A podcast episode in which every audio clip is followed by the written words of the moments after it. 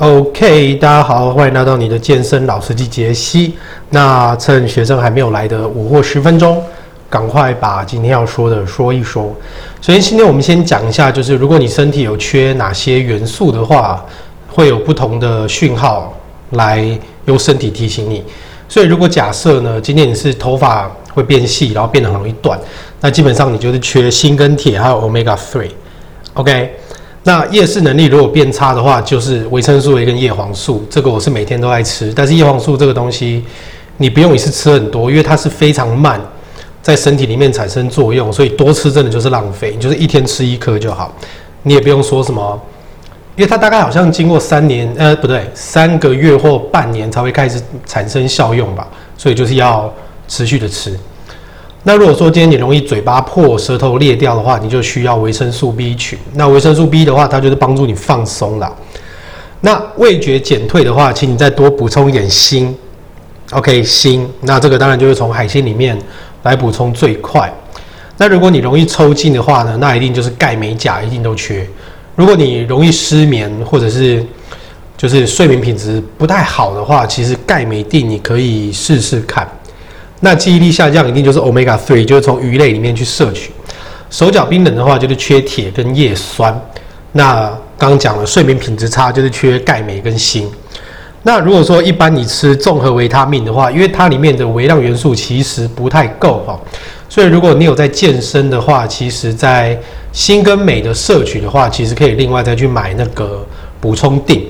然后 B 群的话，就是在健身前一个小时吃。那如果没有健身的话，我个人是会觉得浪费掉啦，因为它其实会帮助你整个运动能力在变得更好。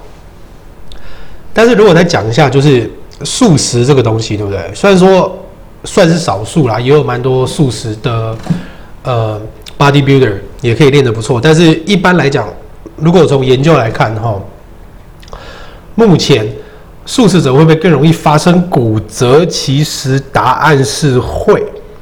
因为基本上呢，在研究里面，他只说，如果你的身体指数啊，就是 BMI 质量指数，如果你比较低的话，那通常你会有比较高的髋部骨折的风险。那最主要是因为你的饮食钙跟蛋白质摄取量较低，所以你就会影响你的骨骼健康。所以全素食跟荤食者相比的话，BMI 比较低，所以发生骨折的风险会比较高。但是如果是这样子的话，那也就只能从别的地方尽可能的多样化，然后补充你的钙质这些营养素，因为可能也有就是所谓宗教或是家庭习惯这样子，所以呀，均衡。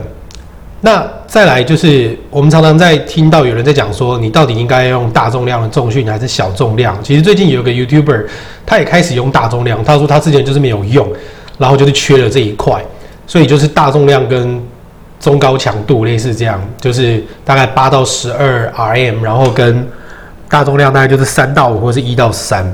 那我们自己练习的时候是，我们是先从建立的方式，然后最近再改成就是用高容量的训练，所以就是增加次数，大概就是会到十五或二十下。对我们来讲是这个样子啦。那最主要是说大重量啊，它对增肌的部分，是因为如果你做单次三组，大概八十趴 ERM。做到力竭的话，你会比五十趴 ERM 的强度更活化雄性激素。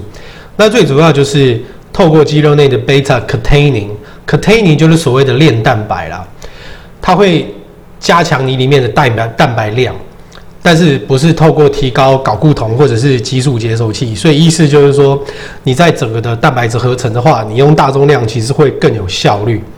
所以。重训会要不要立刻补充乳清蛋白跟碳水化合物？哈，我明白讲啦，以前都是说要立刻嘛，可能三十分钟，但是最近又有研究出来，那这个我会明天再来说。那明天我会连 HIIT 这个一起来讲，那也请大家准时收听。但是虽然说我自己都不准时啦，不好意思，但是我就是会上片就是了。好，谢谢大家，你的健身老司机杰西，我们明天见，拜拜。